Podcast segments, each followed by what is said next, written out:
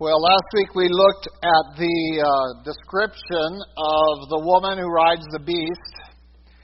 Uh, again, we are in a parenthetical period, uh, trying to go back and establish her history in relationship to the nations, which we d- identified as the beast. Um, we have uh, tried to not isolate her, isolate her to one religious body, um, as some have done uh, which usually ends up being the Roman Catholic Church. Uh, certainly, that is one manifestation of it that I have on the board way out here during the church age with the Vatican and the Madonna with Child. Uh, we certainly have that manifestation of it, and so as you would expect, um, if someone were to do a study of Roman Catholic Church, it would fit the description perfectly. Um, but also, so would many of these others. Um, and as the Vatican is set in Rome, uh, in a place with seven hills, and that, that's another whole misapplication of some data. But uh, we also have the Parthenon set in Athens with uh, seven hills. We have Corinth and Apollos with seven hills. We have Ephesus, as we saw this morning, Diana. Um, and uh, that was just a very favorite identification. Sometimes I think the Romans went out of their way to identify seven hills and uh, not and then overlook others. Don't call don't form them together. But we have really this formation of this woman, and I want you to begin tonight by looking at her position with reference to the beast.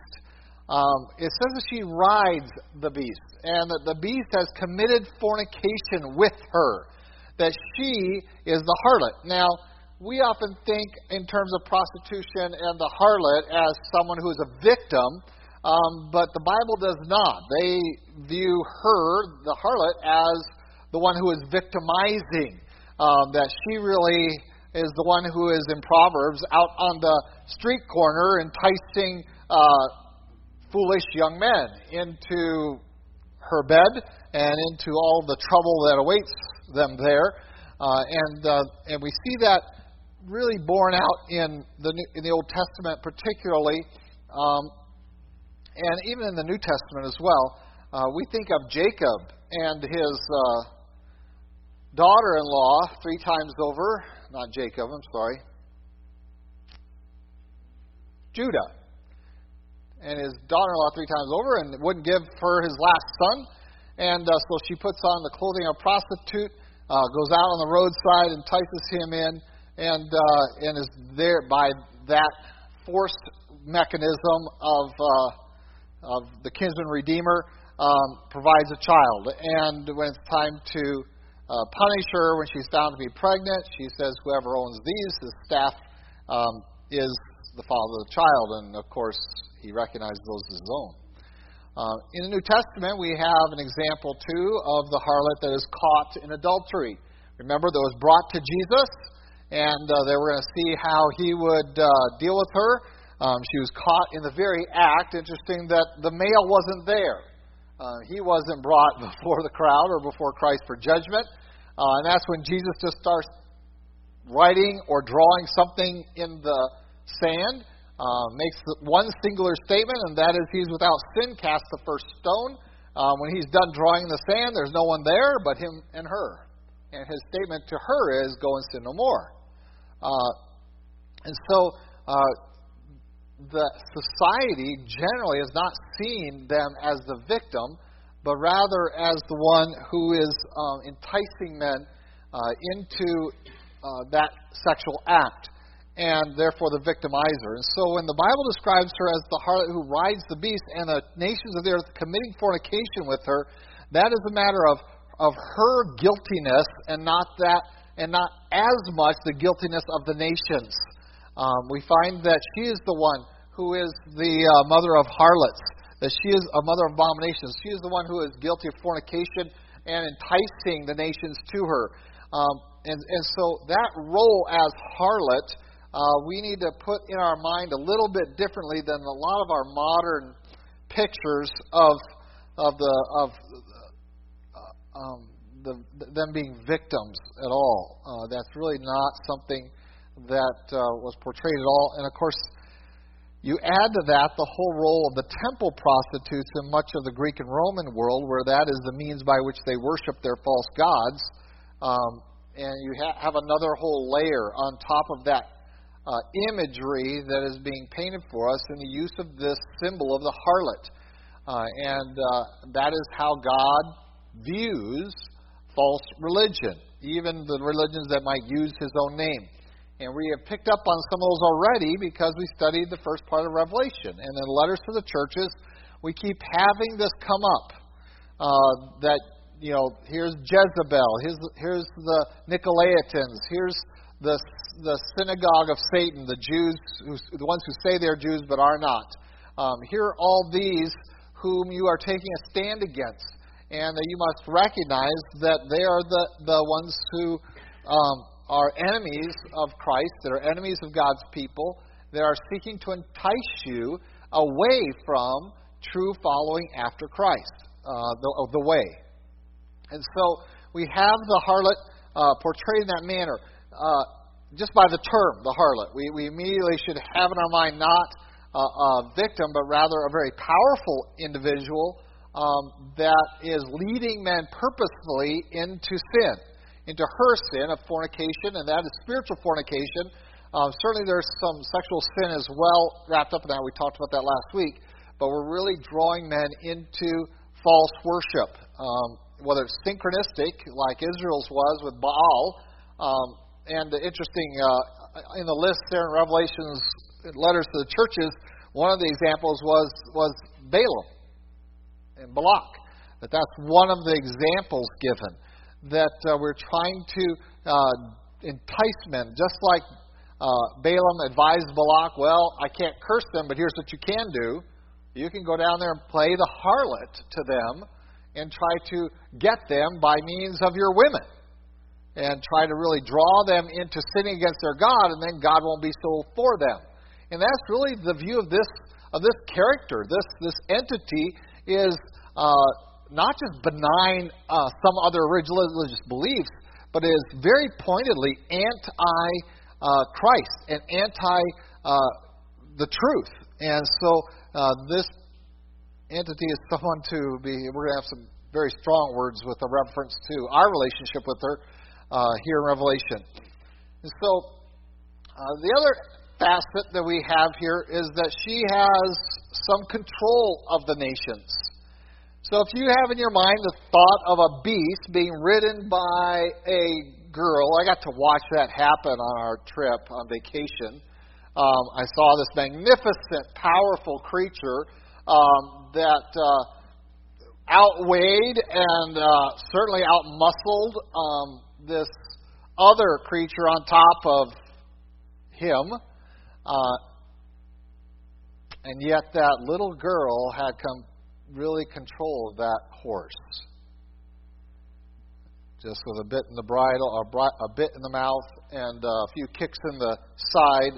Um, but from what I can tell, um, most beasts, most animals don't really prefer to be ridden on. They have to be trained. They have to be broken. They, they, uh, we, we put on saddles with with uh, uh, belt on it, with a with a bit in their mouth, and and we use whips and, and uh, spurs and things like that. And that's the relationship between the woman who is riding the beast, that she has enticed them into this, and she is exerting power over them to control them. So while we look at the nations and we say, well, you know, the nations are doing these things, but we find that one of the one of the poker, one of the prodders, one of the, the, the, the digging the spurs into the side of this beast is false religion. That that is really driving a lot of their activity. And that goes all the way back into Egypt and uh, even prior to Egypt, in the period of Nimrod, and all the way forward, we see that, that influence that is uh, controlling. It's a controlling influence. And so the priest can come in and uh, dictate some things to emperors and kings. Uh, we are a little divorced with that because of the coming of age of this new, different horn, this new beast that uh, tries to throw that off. And I would contend with you that some of what we're seeing here, I think I mentioned last week, of the throwing off of the woman who rides the beast we've seen in our lifetime. Of the secularization, the attempt to divorce ourselves, really goes all the way back to 200 years ago, the founding of our nation, where we tried to divorce ourselves and create a wall separation. Um, that was really intended to guard religion from the state. But what it has become in the last 60 years, in our in my lifetime, um, I'm not 60 years old though. Uh, 50 years since 62, when we kicked prayer out of schools, but even prior to that, is that now we have separation of church and state that the founding fathers intended to be guarding the church from the state is now guarding the state from the church. And that's the prevailing attitude for the last 70 years or so, um, is that that's what they meant. And that's new. That's different than all these other nations. And I believe that is the precursor to the demise of the harlot, is that this nation, or League of Nations, if you will, this empire, uh, in its last manifestation, is trying to throw its rider. It is actively trying to throw its rider off. It is trying to get religion off its back so that it can function completely as a secular society. And we have seen that not only in this country, but really uh, attempts of it have been globally in nature. And I think this is a little bit of what we're seeing with the with the response of uh, radical Islam.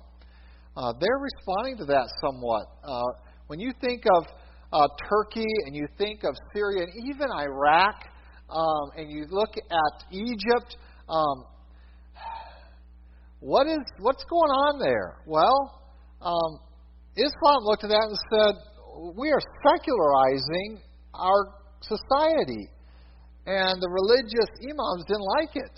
it they lost control. They were losing control and had lost dominantly the control of all those nations. They took over Iran first, really, um, and what we saw in the Arab Spring and following is really just Islam trying to take back control of the beast. They're trying to maintain their control over that region. Uh, much like, uh, you're, you're going to go, I can't believe you just compared ISIS to, much like the moral majority and Jerry Falwell tried to do. You remember that? How many of you were not alive during the moral majority and Jerry Falwell? It's okay, it just means you're young. What was it? Jeremy's on the bubble there. He's like, I don't know if I was. I was in high school at its peak. Okay, so over 30 years ago, I was in high school at its peak, and uh, we were going to stir up the moral majority of America and take back politics. Uh, Jerry Falwell led that through Liberty uh, Baptist uh, Baptist Church and the school that came out was born out Liberty University, and we were going to take back through the moral majority. And we and this is where really uh, the the clarion call for Christians to swamp the the uh, and that's really when the Republican Party became more of the Christians dominated uh, of the two parties. Um, but that was an attempt to take back our nation uh, from the secularization that we had seen that we saw happening for 20 years we'd seen the secularization of our society, 30 years, probably more, 30, 40 years, um, and we are trying to react. And that's, I think, what's going on in Islam is they saw, I mean, Turkey was a very secular nation for an Islamic nation, um, and when we were there, was no big deal. Um, and Egypt was as well, and Syria and Iraq. Um, there's no way you can look at Saddam Hussein and say that he was a radical Muslim. Not at all. He was about as secularized as you could get. And so this woman is making her last gasp attempt to stay on the saddle of the beast. She's trying to keep control of the nations. That's what we're seeing in our age, which tells us that something is in the mix, something's going on.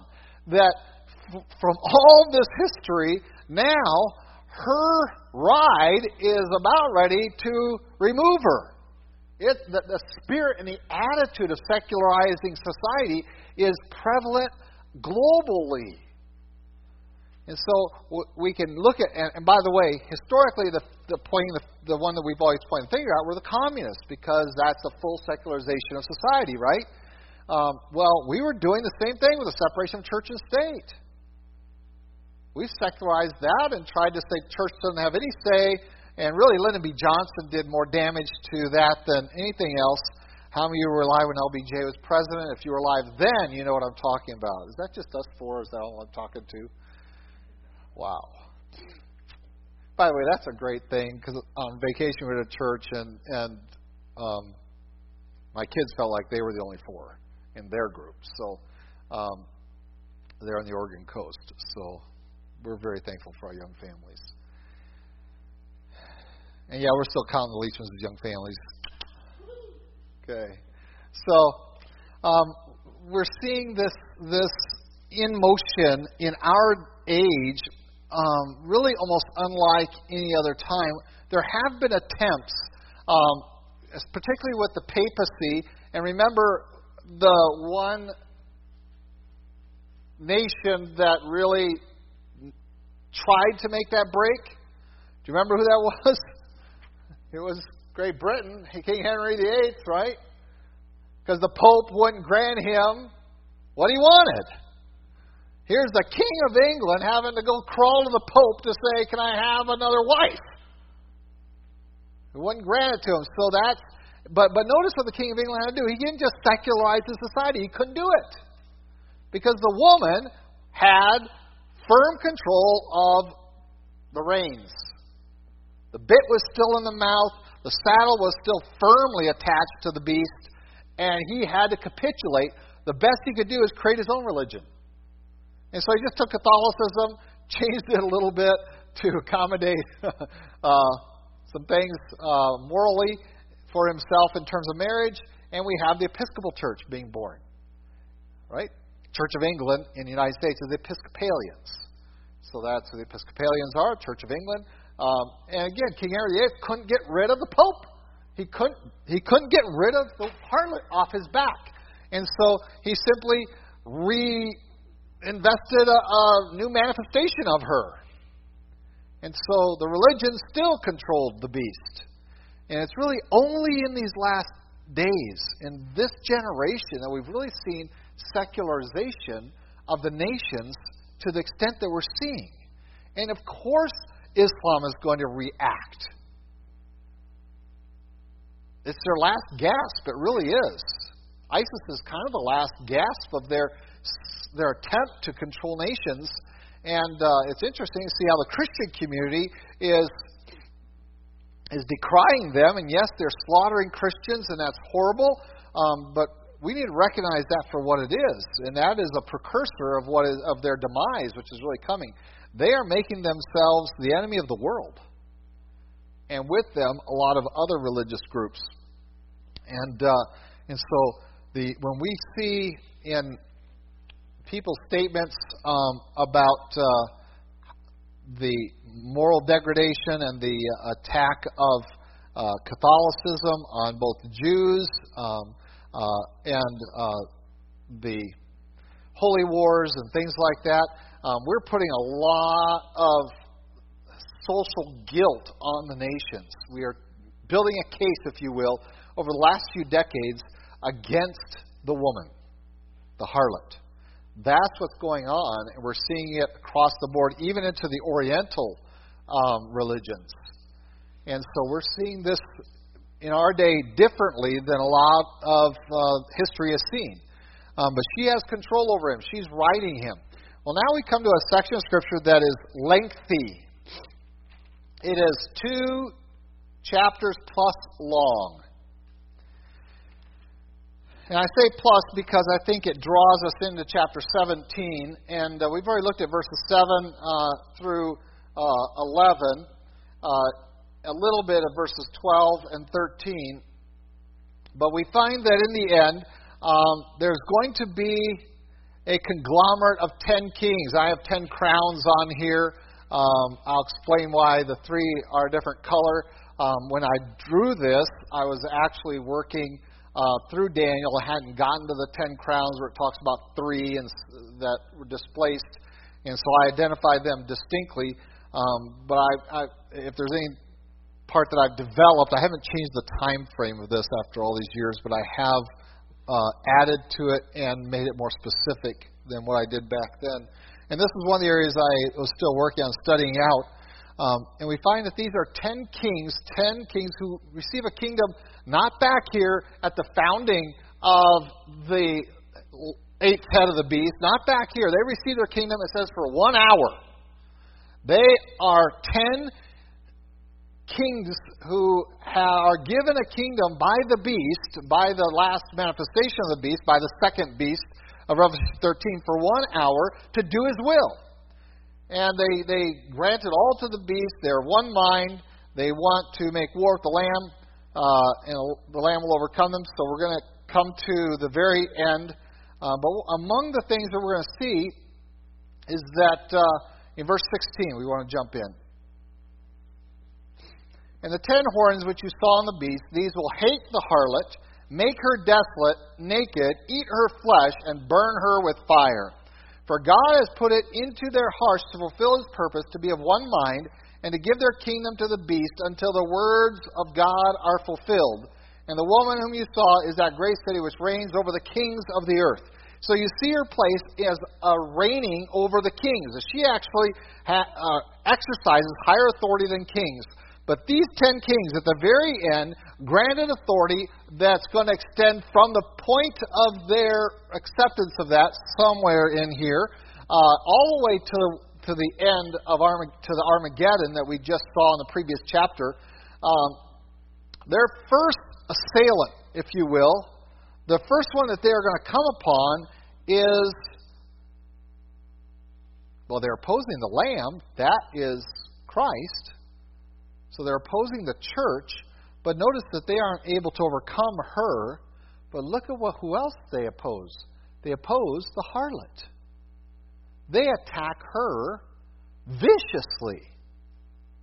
So viciously that they literally bring an end to her. And the first symbolic entity, really, of all of Revelation that will come under God's judgment isn't the beast, it is the harlot. She's the first one to fall. She is first, and the first, and her judgment comes in two waves, if you will. So let's go ahead and read chapters 18 and 19, and uh, just so you understand how important this fall is, um, two chapters are given to this description. Guess how much space is given to the fall of the nations? The beast. One verse two chapters to describe how the harlot is going to be destroyed, her double punishment, how heaven is so happy that she's gone, how uh, they're going to rejoice and be jubilant over. So we're going to read for two chapters now. I'm going to take the time to read it with you, um, and I want you to get in your mind that when we get to Armageddon, the victory over the nations is going to take all of one verse. And we're not going to find a bunch of jubilation. We're going to find, hey, birds, come and eat. It's time for you to eat. And that's about it. Because, and by the way, God um, laughs at the nations, right? Doesn't Proverbs, um, Psalm says that? Nations rage and he laughs at them. Um, but when it comes to the harlot, this is no laughing matter. God is God is adamant about their destruction and we're going to see that. Let's go ahead and read these with that thought in mind that this is something very substantial to God. That whatever nation you live in is of much lesser importance than what belief system you are engaged in in God's sight verse 8, chapter 18. After these things, I saw an angel coming, another angel coming down from heaven, having great authority, and the earth was illuminated with his glory. And he cried mightily with a loud voice, saying, Babylon the great is fallen, is fallen, and has become a dwelling place of demons, a prison for every foul spirit, and a cage for every unclean and hated bird. For all the nations have drunk of the wine of the wrath of her fornication. The kings of the earth have committed fornication with her, and the merchants of the earth have become rich through the abundance of her luxury. And I heard another voice from heaven saying, Come out of her, my people, lest you share in her sins, and lest you receive of her plagues. For her sins have reached to heaven, and God has remembered her iniquities. Render to her just as she rendered to you, and repay her double according to her works. And the cup for which she has mixed, mix double for her. In the measure that she glorified herself and lived luxuriously, in the same measure give her torment and sorrow. For she says in her heart, I sit as queen, and am no widow, and will not see sorrow. Therefore, her plagues will come in one day death and mourning and famine, and she will be utterly burned with fire, for strong is the Lord God who judges her. The kings of the earth, who committed fornication and lived luxuriously with her, will weep and lament for her when they see the smoke of her burning, standing at a distance for fear of her torment, saying, Alas, alas, that great city Babylon that mighty city, for in one hour your judgment has come, and the merchants of the earth will weep and mourn over her. For one, no one buys their merchandise any more merchandise of gold and silver, precious stones and pearls, fine linen and purple, silk and scarlet, every kind of citron wood, every kind of object of ivory, every kind of object of most precious wood, bronze, iron, and marble, and cinnamon and incense, fragrant oil and frankincense, wine and oil, fine flour, wheat, cattle and sheep, horses and chariots, and bodies and souls of men. The fruit that your soul longed for has gone from you, and all the things which are rich and splendid have gone from you, and you shall find them no more at all. The merchants of these things who became rich by her will stand at a distance for fear of her torment, weeping and wailing, and saying, Alas, alas, that great city that was clothed in fine linen, purple and scarlet, and adorned with gold and precious stones and pearls. For in one hour such great riches came to nothing. Every shipmaster, all who travel by ship, sailors, and as many as trade on the sea, stood at a distance and cried out when, she, when they saw the smoke of her burning, saying, What is like this great city? They threw dust on their heads and cried out, weeping and wailing, saying, Alas, alas, that great city in which all who had ships on the sea became rich by her wealth. For one hour she is made desolate. Rejoice over her, O heaven, and you holy apostles and prophets for God has avenged you on her. Then a mighty angel took up a stone like a great millstone and threw it into the sea, saying, Thus with violence the great city Babylon shall be thrown down and shall not be found any more.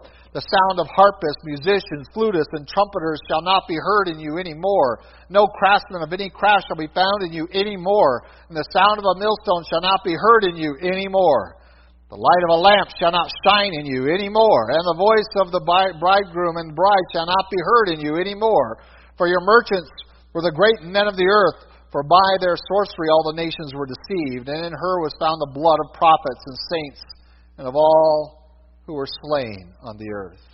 After these things I heard a loud voice of a great multitude in heaven saying, Hallelujah! salvation and glory and honor and power belong to the Lord our God. For true and righteous are his judgments, because he has judged the great harlot, who corrupted the earth with her fornication, and he has avenged on her the blood of his servants shed by her. Again they said, Hallelujah! Her smoke rises up forever and ever, and the twenty four elders and the four living creatures fell down and worshiped God who sat on the throne, saying, Amen! Hallelujah! Then a voice came from the throne saying, Praise our God, all you, his servants, and those who fear him, both small and great. And I heard as it were the voice of a great multitude, as the sound of many waters, as the sound of mighty thunder, saying, Alleluia! For the Lord God omnipotent reigns. Let us be glad and rejoice and give him glory, for the marriage of the Lamb has come, and his wife has made herself ready. To her it was granted to be arrayed in fine linen, clean and bright, for the fine linen is the righteous acts of the saints. Then he said to him, To me, right, blessed are those who are called to the marriage supper of the Lamb, and he said, These are the true sayings of God. And I fell at his feet to worship him, but he said, See that you do not do that. I am your fellow servant and of your brethren who have the testimony of Jesus. Worship God. For the testimony of Jesus is the spirit of prophecy. We're going to stop right there before we have Jesus arriving. And so we find this jubilant reception of this event. And the question is, when does it happen? And why does it seem that, well, back in chapter 17, it was the ten kings under the authority of the beast uh, and in collusion, with the beast, collusion, collusion with the beast, um, attack her. And yet, by the time we get into heaven, the accolades all go to God who has judged her. And again, we should recognize this this formulation um, of judgment that one of the instruments that God uses to judge evil is sometimes another evil. How does God judge Israel for her adultery spiritually? By bringing in a nation like Assyria. And yet that was God's judgment, but the instrument used to judge them was the Assyrians. And we wouldn't necessarily point to the Assyrians and say, well, there's a real godly group. Um, there was a time when you could say that about Nineveh, for one generation at least, because a guy named Jonah went there, and all of Nineveh, the capital of Assyria, turned to God, kinged out. But by the time they come into northern Israel, you wouldn't describe them that. They were obviously worshiping Dagon, Dagon. And um, you have Naaman coming in, the Assyrian, who comes to Christ, comes to God, um, and uh, worships him alone. Um, God then uses the Babylonians to punish Judah, the southern tribes, but that's God's judgment using this instrument to affect it on Judah. And again, we wouldn't describe the Babylonians necessarily as very godly people at that point. Um, and yet, they were the ones who sent an emissary of men to Hezekiah to say, Who is this God that moved the heavens for you? And so we, we see the influence there, uh, usually a, a, generation before God uses them. And, uh, and it shouldn't surprise us that the instruments that God uses to destroy, to do his work of judgment, were in a generation previous could be considered godly. So God's going to use these entities to destroy the harlot. And this is going to be globally, and it's going to be multifaceted. It's not just one religion we're talking about them getting rid of, but they're casting off all religion. And when that happens, I contend that that happens at the midpoint of the seven years of God's wrath. Right here, when you have the um, two el- the two witnesses um, killed and resurrected, um, you have the man of sin coming in and desecrating the temple. Um, in this first half, um, in response, I believe there's a lot of temple building going on, the, the temple in Jerusalem, but a lot of other things as people say, this is horrible, we should turn to God. Somehow the man of sin convinces the world that that's a bad idea. God is actually the author of all of this, and we need to throw off religion.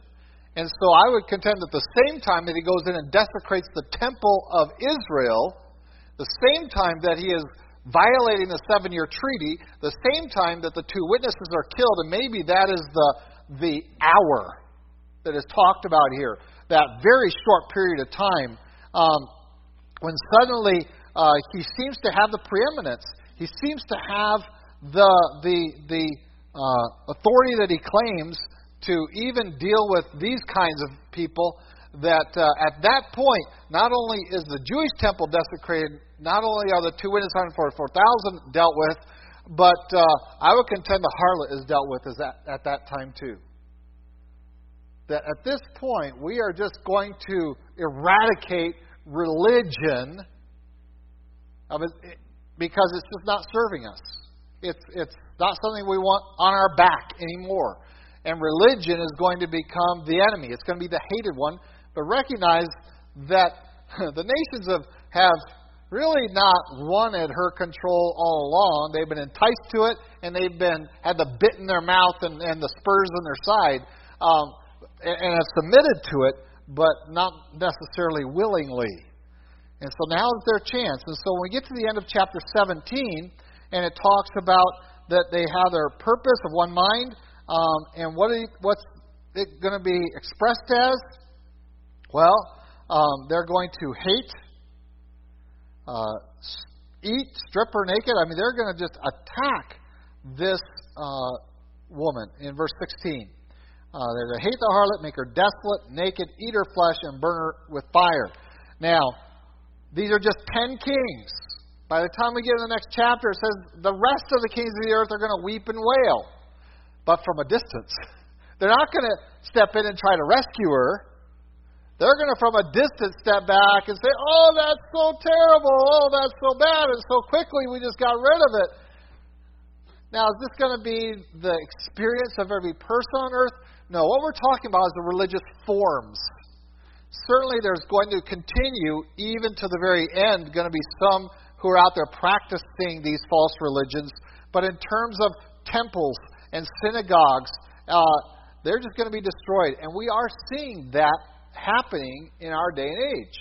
And it's interesting to see the, the we, we're decrying it uh, among when ISIS goes in. One of one of the things that radical Islam does is they destroy anything that they think is idolatrous.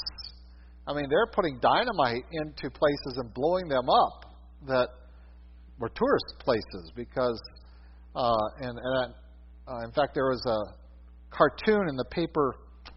Might have been yesterday or Friday. I was gone for two days. So I read two days worth of paper. I don't know which one it was. Um, and it had all these people of ISIS uh, killing individuals, and the reporter is out in front saying, uh, "Well, they've taken over this part. We're worried about the, what they're going to do to these relics and ruins, but they're not worried about what they're doing to the people, slaughtering all them." Um, well, by this point, um, having endured three and a half years of the trumpet judgments, um, and religion isn't helping us at all. Uh, the, the, the spirit of the age, uh, directed by the man of sin and empowered by these ten kings and the authority of the beast, are just going to have a full scale assault on that and say, we just need to eradicate this. Um, we need to throw this lady off our back. And what's holding us back, what's really hurting us all along, has been all these religions. And so it's not just an assault on Judaism, it's not just an assault on Catholicism, it's really assault on this harlotry, this harlot who has been around all the way back to Semiramis and claims to be the the queen of heaven and no widow at all. And so we find that the nations are going to be the instrument God uses to destroy her. But her destruction isn't over. Because God says, I'm going to light her up. She's going to burn forever. And so in my chart, I have her, the smoke of her destruction, it says, is going to persist. That it's just going to continue. Uh, and so there's going to be some evidence there of her destruction. And, uh, and so we see the Babylon as the image because of the origin, way back here, because of the origin there at the Tower of Babel and the Babylonian era, this city has been set aside as the quintessential uh, city of this false religious system that seeks to mimic many of the things of the promises of God. Um, Satan was there. He heard God say to Eve, the seed of the woman, right? And so it's, it's not difficult to see his attempt to mimic that of a maleless uh, God that is formed out of a virgin mother. Um, and so the, that's Satan's attempt. And yet, all the way along, we see the, the blood of the saints, the blood of the saints, of the prophets, um, being uh, at her feet and, and even inside of her. Uh, that that's what um, is being judged. And so she is being rendered what she deserves. Double, according to works. Whatever she has done to men, God's going to do to her double. Uh, and all the glory that was hers isn't going to help her. In fact, it might even, the, the indication is, is that all of her wealth is actually the carrot that was her demise. So let's just put some thought to that. That's a little bit of a conjecture to me, but for me, but um, it keeps going back to this idea of the wealth, the wealth, the wealth, the wealth. That her wealth was bemoaned by the merchants, bemoaned by the kings, bemoaned by the sailors, that she lost all this, that all this wealth is lost. And the question is, where did it go? Um, and again, when you've gone through what we just saw in the trumpet judgments, and you're in this thing facing whatever's coming down the road, and with some expectation of Satan's assistance at the end with the three frog demon frog demons, if you will, demons that were like frogs. Um, we can fully appreciate, I think, what happens here. That this gal has so many resources at her disposal, um, tied up in her false worship, that it just becomes too ripe a tomato not to pick. Uh, and we have some examples of that historically, don't we? Um, one of the reasons Nebuchadnezzar kept coming back to Jerusalem was because Hezekiah showed him all the wealth of the temple. He's like, I got to fund my war machine. Where am I going to get the. Oh. I have an Israeli king that led our emissaries right into their treasury. Not only do you know how much they have, we know exactly where it is. This is what Hitler did. Did he not? When he was going in, and it was an evil, but it was genius to identify the Jews because they were the bankers and they had a, a, an extraordinary amount of wealth compared to the rest of the population of Germany and Austria to identify them as the evil so that as he arrested them and killed them, what did he gain? He gained all their wealth to fund his empire building. So this isn't an unreasonable thing, but we're we're we're shocked a little bit at the at the scale of it at that point. Or maybe we're not shocked at the scale of it anymore.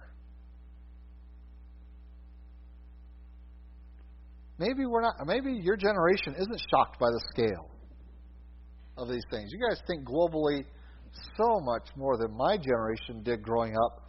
Um, maybe the scale isn't shocking. To identify all of these as not worthwhile, and we're going to just simply uh, take those resources uh, to enable us to press on in the pursuits of the beast. But I want you to appreciate that we don't find celebration in heaven when the beast is destroyed. It's just kind of matter of fact.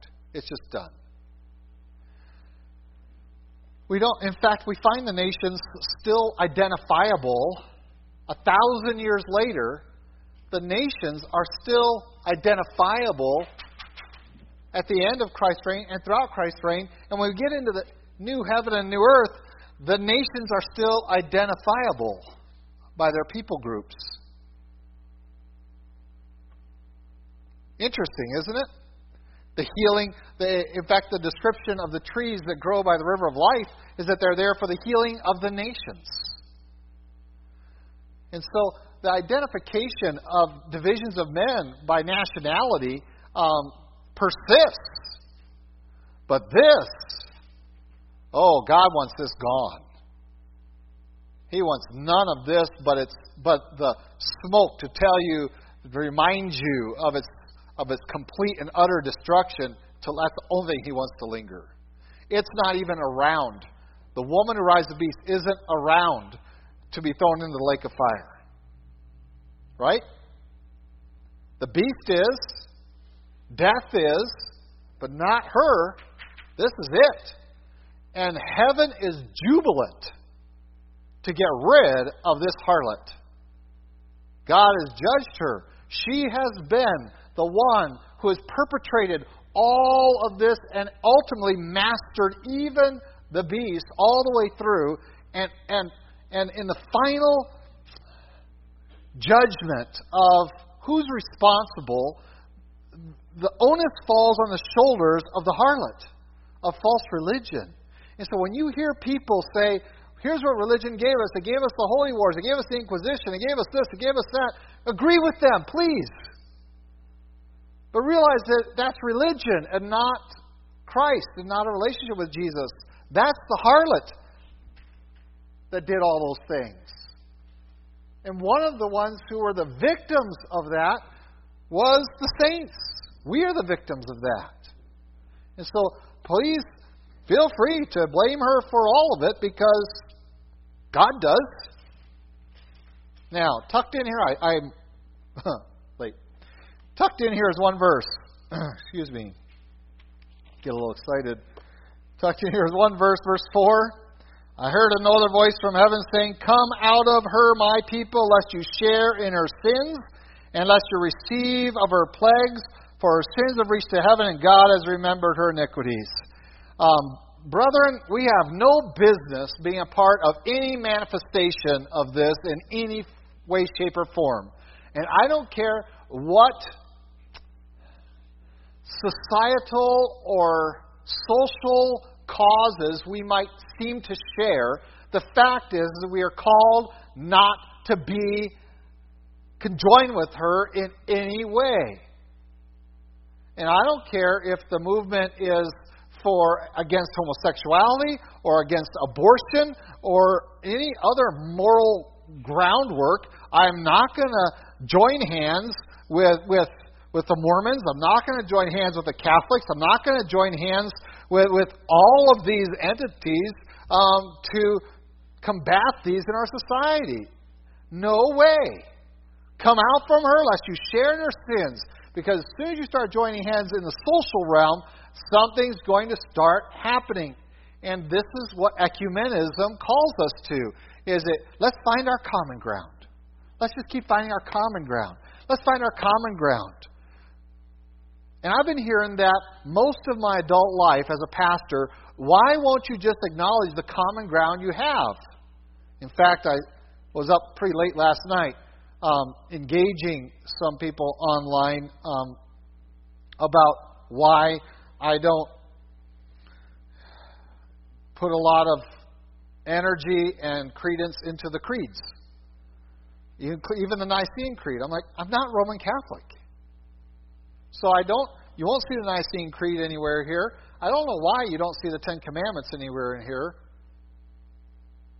Um, I challenged everybody Wednesday night at our study with that. You can complain about them not being in the social arena, but we don't have them posted in our church, so I don't know how you can complain about it not being in the courtyard of the city.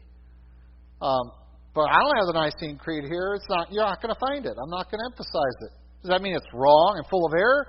No, but I'm not going to join hands there. I do not want to associate with this woman on any level, even in social justice areas. Um, and so, yeah, I, I took uh, I took huge offense that um, Christians were were getting on the bandwagon for a, a Mormon candidate for presidency. Oh, he's a moral good person. We need those kind of people. No, no, no, no, no, no, no, no. Come out from her, lest you share in her sins. She is a harlot. And the first thing a harlot does is tempt you by putting forward her best assets, whatever those are, that she thinks might entice you. And then once you are drawn in by those, then she swallows you up. And the path, Proverbs says her path is death. And spiritually, we can't do it. And so the, the statement is if you're my people, don't be with her, or you will get caught into her sins. You will get caught here. And then you'll be guilty of what she's guilty of, and you might end up sharing in some of her judgment. And so there are some significant things at risk here. So yes, I am I am very anti-ecumenical, uh, and I resist it all the time. And I have these groups that want to come in, and you want to we want to go to this concert together. We want to have this we can, if you know, we want to have this evangelist in, and we want to do this, and we want to do that, and, and if all our churches banded together, and I'm like, no, I can't do it. Why? Because I've seen the list of churches, and for many of them, I wouldn't send my dog there to be saved, let alone a person. Well, I probably would send my dog just to no. Come out from among her, lest you share in her sins. And if you share in her sins, you might receive of her plagues. And this stands. And so uh, you won't see me faltering on this Lord willing, and by God's grace in my life, in our church's life, that we won't share in that sin of being enticed by any issue to be drawn into that kind of a relationship. We want to recognize a harlot for what it is a harlot. And what you do is you turn and run the other way. And maybe too far the other way, but I'm not sure there is such a thing. But let's be wary lest we get caught in the same sins that Israel's caught in, many in the early church were caught in, as indicated in the letters to the churches there in Asia Minor in the beginning of this book. Um, this is a big, big, big deal. Um, this matters probably more than anything else on this chart is that you have no part of this and that you have everything given to Christ that we talked about this morning.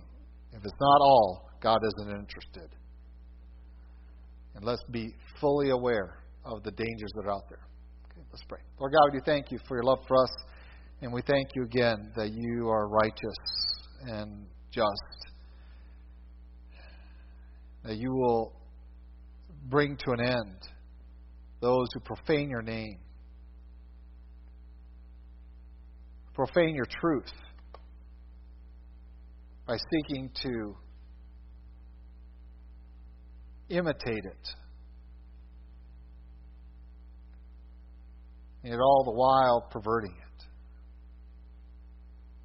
Lord, give us wisdom and carefulness to follow your word of truth. To have the foresight to make sure that we are not a part of this harlot. And Lord, we don't need to control nations. We trust you to do that. We don't need the luxury. We are content. We don't need the immorality. For we have been made righteous by the blood of the Lamb. And so, Lord, we pray that you might um, just have your hand upon each one here in our church. And Lord, we see also great danger. We see some churches going this way. We have seen it in this last generation over and over again. We continue to see it to this day. We see family members friends, fellow church members enticed into committing fornication with her spiritually.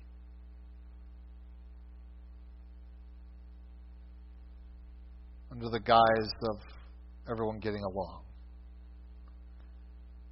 And Lord, we pray that you might warn them again. You might bring into their lives those that would direct them to your word, and by your Spirit you might convict them that they might consider anew their need to come out and be separate, no longer share in her sins, and thus avoid the calamity that will befall her. It might not fall upon them. And Lord, help us be sober minded.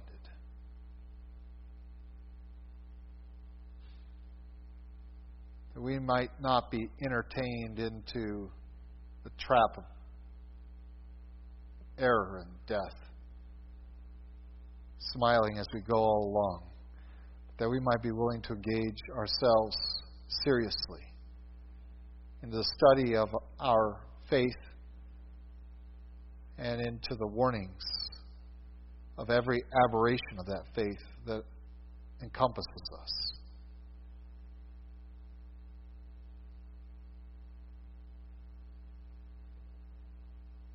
Help us to identify the counterfeits. And stay by staying close to the